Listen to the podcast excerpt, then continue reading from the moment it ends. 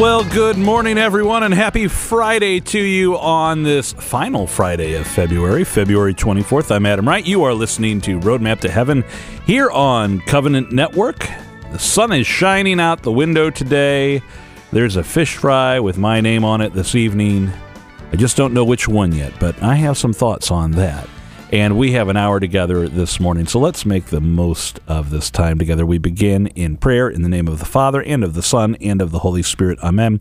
O Jesus, through the Immaculate Heart of Mary, I offer you my prayers, works, joys, and sufferings of this day for all the intentions of your Sacred Heart in union with the holy sacrifice of the Mass throughout the world in reparation for my sins, for the intentions of all my relatives and friends, and in particular for the intentions of the Holy Father. Amen.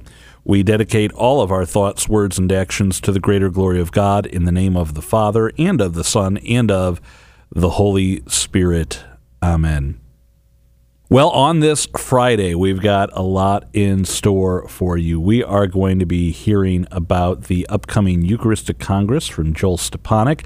We're going to wrap up over the last few weeks. We've been having these conversations with Steve Wood about knowledge of our worldview. You know, earlier this week we asked that question, what's wrong with the world, right? You know, loaded question if ever there was one.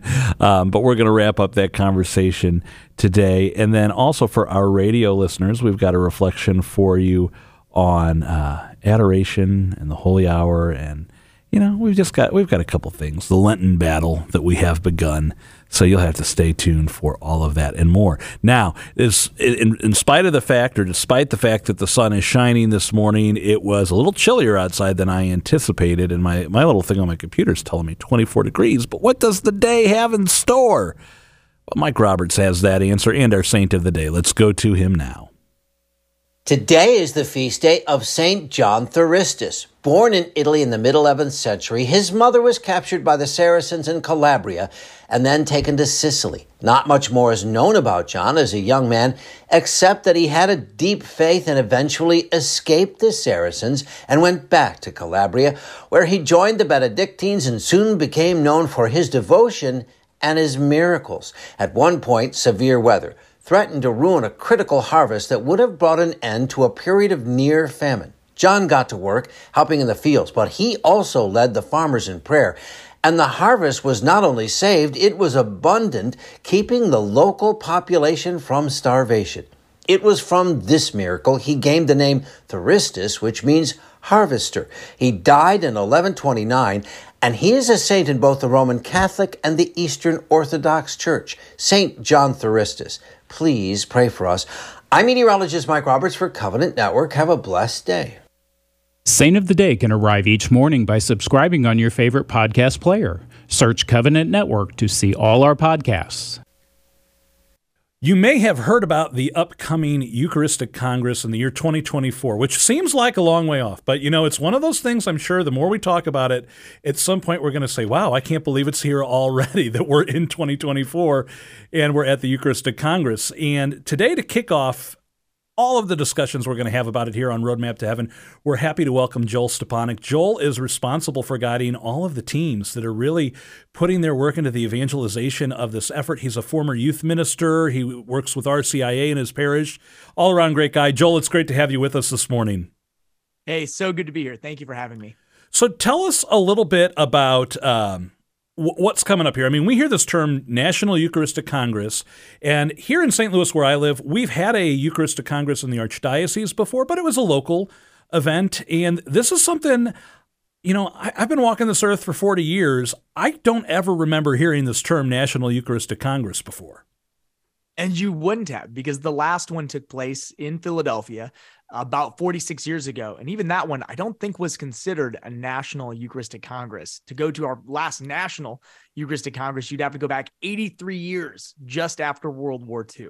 That's the last time the United States had a full on national Eucharistic Congress. So it's been a minute. It's been definitely past both of our lifetimes.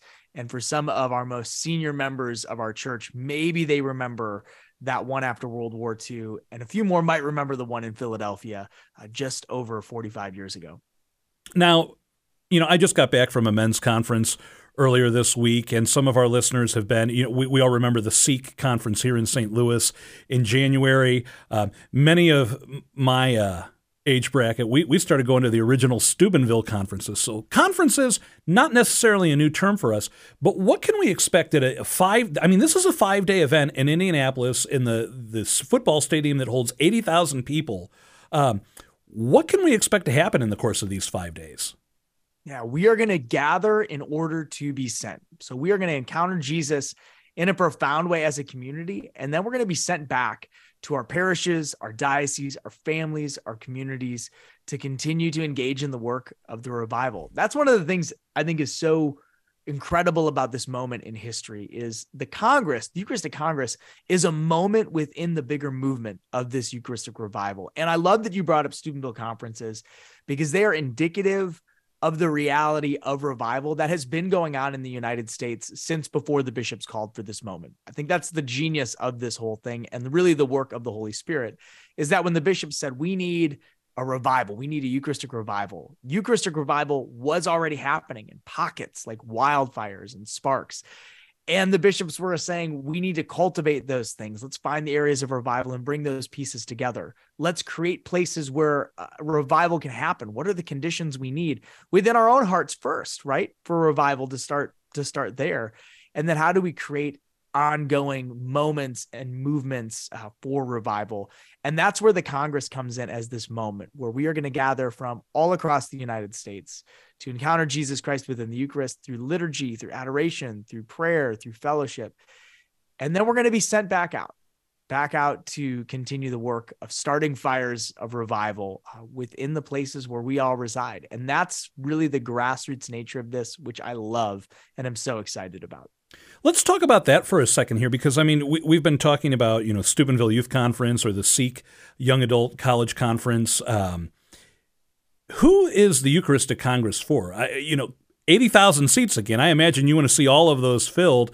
Are, are we just talking? You know, guys our age, Joel? Are we talking our kids? Are we talking our parents? Who's invited to this thing? Yeah, this is a conference where anybody of any age is invited. There will be certain uh, tracks that are set apart for people who maybe want to dive in in unique ways to family life, or there will be a track specifically for teenagers that they can go to, places for priests or ministry workers in the church.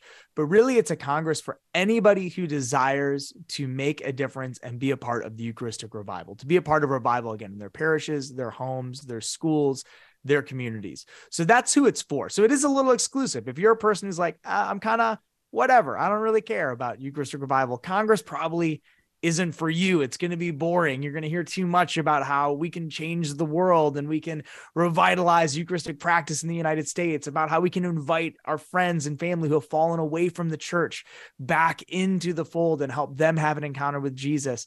So if you're not down for any of that, probably don't come to Congress. But if you are, if you are ready to be a part of Eucharistic revival and to be sent on mission, then it doesn't matter what age you are. It doesn't matter what part of the United States you live in. It doesn't matter if you are single or you want to bring your family. This Congress is for you. All right. Now, we use words in our Catholic vocabulary all the time, like uh, source and summit, or, or, my favorite, exitus, reditus, um, all of these things. But at, at, at, their heart, they're all talking about the same thing that it's our Lord present in the Eucharist that draws us together. It's our Lord present in the Eucharist who sends us forth.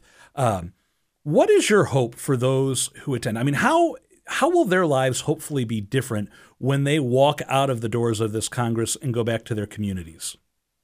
My sincere hope is that every person who walks through the doors of Lucas Oil Stadium has an encounter with Jesus in a new way. I think a lot of the folks who are going to go, we've had those encounters at maybe as a teenager at a Steubenville conference or as a college student Seek, or maybe through a local parish. Um, it could be anything is, I think sometimes we look at the big moments, but simple moments at mass where perhaps we just felt tremendous consolation uh, after receiving the Eucharist. We've had these encounters. My hope is that people have one of those encounters in a new way at the Eucharistic Congress, and they experience the love of Christ in a profound way over those five days, and it fills them up. We all need renewal, we all need revival ongoing in our own spiritual life, and that the moment of encounter reinforces our desire uh, and our need to bring other people to have that same encounter. If Jesus is Savior and the Eucharist is the greatest gift we could be given, how can I not want to share that with people? But our world is difficult, it's dark, it's hard, and we need moments where we remember. And I hope people go to Congress and they remember and they leave just passionate about bringing other people to that table. Oh, I, you know, I want to throw into that if I may. If you're thirsty for this, don't don't just wait for the Congress. Go to your adoration chapel today. You yes. know, go yes. go to mass today and keep going and praying leading up to the Congress. Now, Joel, we've kind of talked about the what's. We need to talk a little bit about the how. Um, and you know, you, you, mentioned Lucas Oil Stadium. I've thrown out there several times. There's 80,000 seats available. This is going to be a big deal. So it might be the kind of thing I want to go. You know, maybe just my wife and I are going. We're going to register the two of us. Maybe we're going to get a whole bunch of our friends. We're going to rent a bus. We're going to make that trek across I-70 from St. Louis to uh, Indianapolis and be like, all right, we're here for the Eucharistic revival. We're here to party. We're here to pray. Um, what are the different ways that folks can register for the congregate? Register yeah, for the Congress. I'm sorry.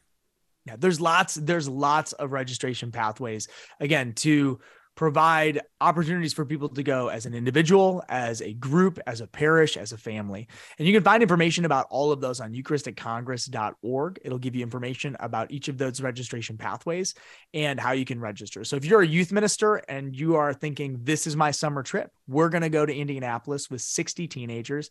There is a full youth pathway and there are special prices available for teenagers to go and be there. If you are a mom and a dad and you want to bring your family, we encourage that. So we have specific pricing available for families. If you're an individual and you're like, I, I don't know anybody else from my parish is going, but I've got to go, you can register just as an individual and you can register groups all the way up to 200 people. So gather up a whole delegation from your parish. And as you said, go party, go pray, go be a part of a generational moment in the Catholic Church in the United States. Yeah. And if you're that individual saying, I don't have anybody I know that I can go, don't worry. We're going to introduce you to 79,999 of your best friends while you are there. So, Joel, you mentioned the website. Let's say it again eucharisticcongress.org. Is that correct?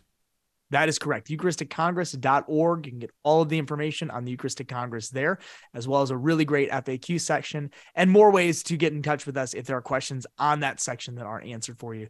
We'd love for you to check it out and join us in Indianapolis in 2024. All right. And really quick before we sign off here, two questions will always be asked. Is there anything available for those who cannot make the trek to Indianapolis? I know the bishops want this revival to spread across the nation. So, what's out there for them? And then, uh, with that, for those who are going to be able to make the trek to Indianapolis, how can we start getting ready now? Uh, those are really great questions. So, if you are not able to make it to Indianapolis in July of 2024, there will be a lot of other things happening as a part of the revival. I don't want anybody to think that the Congress is the revival moment. It's not. It's a moment in the revival, but the revival is a movement. So at your diocese and at your parish, there will be things happening that will be a part of the Eucharistic revival in the coming year. I would encourage you again, revival takes place in our hearts. So go to your Eucharistic adoration chapel, uh, go spend some time with our Lord. Maybe make the schedule work so you can go to a daily mass uh, in addition to our Sunday obligation during the week. Find ways to allow revival to take place in your heart. Um, but there will be things happening at the parish, at the diocesan level as well over the coming weeks and months leading up to the Congress that people can participate in locally. And I hope that they do. The other really neat thing that's going to be happening that will across uh, many different areas is the Eucharistic pilgrimage. So we'll be taking the Blessed Sacrament from the four corners of the United States, uh, starting up in northern Minnesota, in San Francisco, down at the southern tip of Texas, and all the way out east, I believe in New Hampshire is where it's going to get rolling. There will be Eucharistic pilgrimage that takes place from these four areas, heading to Indianapolis starting in May of 2024. And that's going to cross lots of areas in the United States. So I think that would be a great way for people if that's coming near you, if it's in within 100 miles, go and join, walk for a little bit, join one of the events that will take place along that pilgrimage. That's not only a great thing for uh, people to do who are going to uh, be unable to go to the Congress, but for people who are going to the Congress as well. Join in that pilgrimage route. And if you are going to the Congress, get your tickets, get your event passes, and pray. I think start praying for ongoing revival uh, for what God has done, is doing, and will do. All right. Well, we are looking forward to being with you in Indianapolis, Joel. It's going to be a fantastic time of faith. And as you said, just one moment in this revival, but it's going to be a pretty big moment. So, EucharisticCongress.org is the website to go for more information. I'd like to thank Joel Stepanek for being with us on Roadmap to Heaven this morning. We are going to take a break don't go anywhere. And for our YouTube viewers watching this interview after the fact online, I want to know in the comments below, you know, what are you most looking forward to over the course of this Eucharistic revival? In, in our diocese here in St. Louis, we've been having these wonderful talks and these wonderful healing services. I know in Springfield, Illinois, they've got some fantastic things going on. What's going on where you're at and what do you love about it? Drop it in the comments below. A prayer for the gift of wisdom. Great is the wisdom of the Lord. God Almighty, your wisdom includes an understanding of what is fair, what is logical, what is true, what is right, and what is lasting. It mirrors your pure intellect. I entreat you to grant me such wisdom, that my labors may reflect your insight. Your wisdom expands in your creations, displaying complexity and multiplicity. Your wisdom is an eternity ahead of man. May your wisdom flourish forever. Amen. It has been just fantastic to speak with Steve Wood so many times over the past few weeks, asking these questions about worldview and youth. And I actually am reminding myself that even though I am hitting middle age, there are some of these things I need to be covering myself, not just so I can be a better parent, but to remind myself of the place in God's creation that I occupy, who He called me to be, what He intended me to be. And Steve, last time you were with us, we were asking the question, What's wrong with the world? And the answer was pretty simple. We, we're separated from from God through original sin and the effects of that in life. And uh, once we realize there's no amount of self help that can put us back together, it has to be a restored relationship, and that has to depend on God. It really changes what has become our, our seventh question in my mind what's really happening in the world. I feel like I've gone to the eye doctor and they've done the whole one or two, three or four. And now I found, oh, I found the correct lens at which to look at all of this. Well, you know, it's it's a whole, and I emphasize again, you can't just pick one of or two of these last questions and hope to convey worldview to young people because these foundational questions like just where do I come from? Where's my origin? Or what's going to happen after I die? Or what's my purpose here? It's one of the leading questions of our culture, Christian and non Christian. And so these things have to be dealt with but you also want to know what's going on in our world. And I must say, just try to be nice about this. I think a lot of Christians miss what is actually happening in our world. I'll try to make it as simple as possible. Most people's expectations, including the great Jewish expectation that our world is flawed, due to original sin. It's going to go through a certain amount of history, and at the end of history, Christ returns, and then everything changes. Okay? That is not what Jesus came to do. There is a great surprise in that the things that the Jewish hope and the Jewish prophets look for in the end of time invaded time, invaded history, BC and AD and much of what we were to look for at the end of time has already started. Now, the externals, you and I, Adam, we look pretty much the same, whether we're a Christian or non Christian. But St. Paul, this is a key verse, it's 2 Corinthians 5.17, says, Therefore, if anyone is in Christ, he is a new creation. The new creation, we thought that's the end of history. That's when everything changes. But no, if you're in Christ, that's being faith and baptism, you're a new creation. The old has passed away. Behold, the new has come. And this is just earth shaking. And, you know, one of the questions parents should get, really, because if you're a good parent, you're trying to steer your kids in today's world. Well, we don't do everything every everybody else does. Okay? Um, there, there's a little different guy. Well, why should we? Well, this is the reason.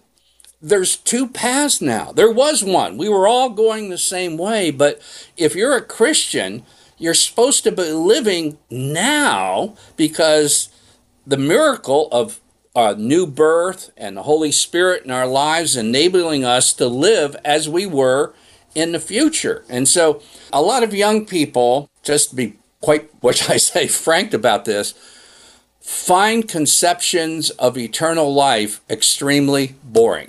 Okay, uh, there's a cartoon that appeared in New Yorker. It showed two guys in kind of a translucent uh, choir robe, and one guy said to the other, "I wish I brought a magazine." You know, it's just boring. Okay, well, that new heaven and new earth at the end of time, Christ comes from heaven down to earth, and our catechism says heaven is where Christ is.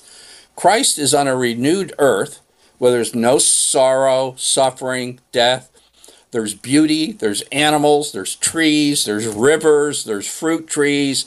It's a restored creation with the generations that have believed and trusted in Christ enjoying eternal life together. So we are supposed to be living now, not just as Christians during the one hour we're in Mass, but our whole life is to have a whole different orientation. And for young people today, the effect of the media of all kinds and a social media and the heroes, so to speak, of young people have such a pull, incredible pull. And, you know, you can use certain things as a parent and guard your children from them when they're five, six, seven, eight years old and such, but let them get a hold of a driver's license or a smartphone or go to college. They're going to be pulled by the strongest cultural force that I think people have ever encountered. Once uh, a child reaches the teen years or young adult years, they're going to feel this pull.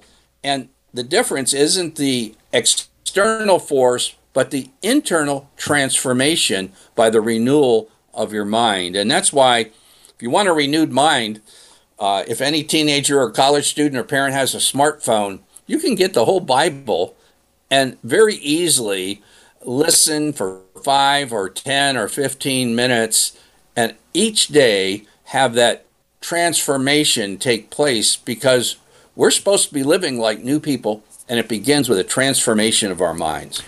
Steve, I'd like to ask you a question right here because, I mean, I know that my family, we're kind of the odd ones out, that we have a phone that we give our son when he goes out with his friends. We've got it pretty well locked down. We're trying to teach him how to use the internet responsibly and our kids, and we're doing our best to, to give them a firm foundation and shield them now, knowing that they're going to need the foundation later. Uh, but we're not always going to be able to shield them. So, how do we teach them to to navigate this world. And is that why this question is so important that we can't, you know, turn a blind eye saying, "Well, I don't I'm not interested in what's happening in the world. I'm interested in what's happening in the faith." But if we've got kids, grandkids, nieces, nephews, uh, people we care about, we have to know what those forces are out there pulling them so that we can make sure we're giving them the right foundation. Well, you do and we know what's going on. We live in the world. We can't quite escape it. But the way to live as a Christian isn't external conformity, particularly as, again, you hit the teen years, young adult years. It's the inner transformation. And Psalm 119 asked the question How can a young man keep his way pure? By guarding it according to thy word. And the word isn't something external, it's something internal. And just like Jesus was faced with temptation, what did he do? Three times he said to Satan's attack, It is written, it is written, it is written. He had it internalized, and that transformation is what he did is a pattern for us to be transformed to be like Christ. And really, we need something is out. I mean, it's only good while you have younger children. When they get older, um, they're going to have to have it inside. And that's why I mentioned in our last episode together, uh, parents had called me. I'm like, what did we miss? Because they had the perfect, perfect external environment. But we need to prepare our children to have that internal change taking place when they go out by themselves into the adult world. Wonderful. Well, Steve, uh, thank you so much for taking the time over these past few weeks to go through these seven questions with us and really break it open that we have to know who we are. We have to know who we were created to be. We have to know who God is. We have to know what truth is so that we can address these questions that we find ourselves asking. What's wrong with the world? What's the solution? What is happening here? Uh, if you've enjoyed these conversations, I want to remind you you can share them in our podcast, the Roadmap to Heaven podcast. And to make it easy for you, we're going to put together a bonus episode that is all of the segments we've done with Steve Wood, on these questions of youth and how to form a proper worldview. We'll have that up in the next day or so here, so be sure to check that out. Wherever you get your podcast, just search Roadmap to Heaven Covenant Network and you will find us there. Steve, I look forward to the next time we get to have you on the show here. Thank you, Adam. And just add a little PS. The key topic for apologetics for youth today isn't traditional Catholic apologetics, it's cultural apologetics. Cultural apologetics 101, we've already covered. It's the worldview. And once you have these questions answered, then you can go answer all the tough questions that are going on in our culture and that our kids have. Well, thank you, Steve, for sharing that with us. Uh, as a parent, I am very grateful for that knowledge. We are going to take a break here on Roadmap to Heaven. Don't go anywhere. Daily Offering. God the Father, I thank Thee for creating me. God the Son, I thank Thee for redeeming me. God the Holy Spirit, I thank Thee for sanctifying me. Infuse into my thoughts, words, and actions Thy grace, so that they may be supernaturally pleasing to Thee and supernaturally rewarding to me forever. O Blessed Trinity, abundantly assist me in becoming that which Thou intended me to become when Thou created me. For in Thy perfection I will give Thee the glory Thou desirest of me, and in that perfection I will find my greatest joy in heaven. Amen. We are wrapping up our week here on the Daily Dose of Encouragement on the topic of when we think we know better. And yesterday I said, I, I love this because I feel like every day we can get to introduce the word of the day. I've often been thinking, can we have something drop out of the ceiling if someone says the word before we get to it here on the Daily Dose of Encouragement? But all joking aside, it's a serious topic. And Patty, how are we going to wrap up this week? Well, it's been a tough week because we're talking about when we think we know better in areas of church, of the church. And um, we, people get upset. They they they really do. And so we've talked about humility and obedience, trust, faith. Today the word is unity, and this is an important word because the devil wants nothing more than to put a wedge between us and the church.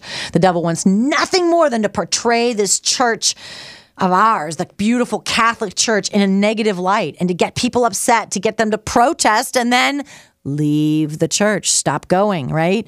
So, whatever it is that we think we know better, I just want to say stay, stay in the boat. We've talked about the Catholic faith and the Catholic Church as being a boat. Stay, stay in the boat, stay with the church.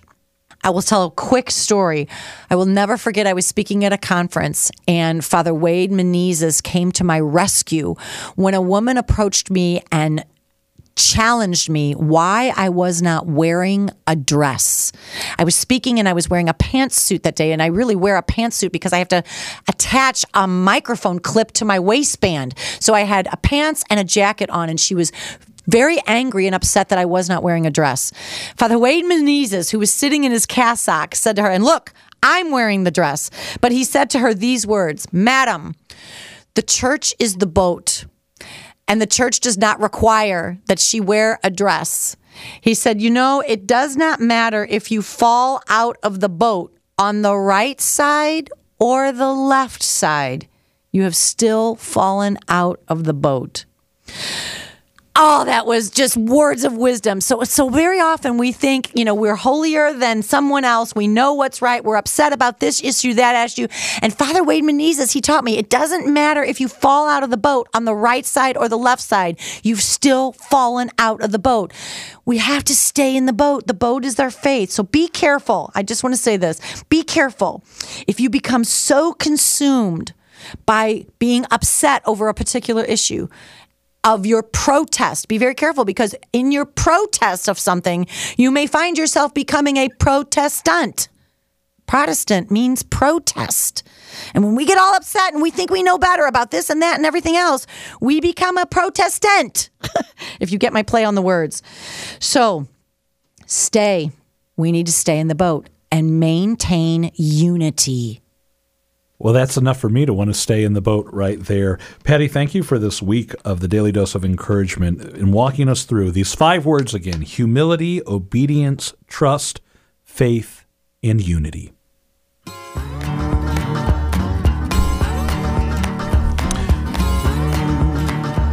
If you are in the Fulton, Missouri area, there is a fish fry tonight put on by the Knights of Columbus Council 4454 serving fried fish, french fries, mac and cheese, slaw, homemade desserts, and drinks. at St. Peter Church. That's 700 Route Z in Fulton, Missouri. Be sure to check that out.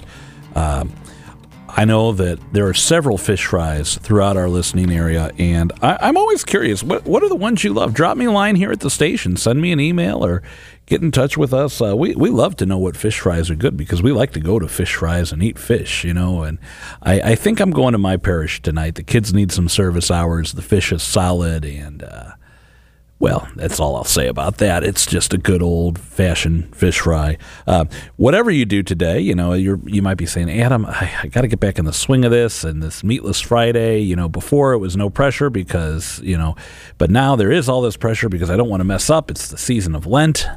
All right, well, don't sweat it. You know, Ash Wednesday for dinner, I had a bowl of cereal and I lived. I did just fine. The kids were amazed. Like, what? We're not going to eat real dinner? I said, You can eat real dinner. I made them crackers and fruit, and I told them they could have cereal and they could have cheese. We had a nice little charcuterie minus the uh, salamis and, and whatnot. And they said, Oh, we need to eat real food. No, no, we'll be fine. Um, next week on the show, we're going to dive even deeper into the season of Lent, talking about corporal works of mercy, spiritual works of mercy, and more. So be sure to tune into that. Don't forget every time, whatever it is you gave up for the season of Lent, every time you want that, just pray, Lord, help me to want you more than that. And if you need some more encouragement, we do have that video of Father Wade and I uploaded on our YouTube channel. Uh, just search Covenant Network Catholic Radio. You'll find it there on the positives and negatives of Lent. And if you want to hear more about the Eucharist Eucharistic Congress, Joel Stepanek and I had a little bit longer of a conversation about it. We will have that up for you as well. Let's pray in the name of the Father, and of the Son, and of the Holy Spirit. Amen. All glory be to the Father, and to the Son, and to the Holy Spirit, as it was in the beginning, is now, and ever shall be, world without end. Amen. Mary, Mother of the Church, pray for us. Saint Joseph, terror of demons, pray for us. In the name of the Father, and of the Son, and of the Holy Spirit. Amen. For all of us here at Covenant Network, I'm Adam Wright. Thanks for listening to Roadmap to Heaven today and all week this week. We hope you've had a great week. We hope you have a great week next week. And don't forget, pray your rosary today.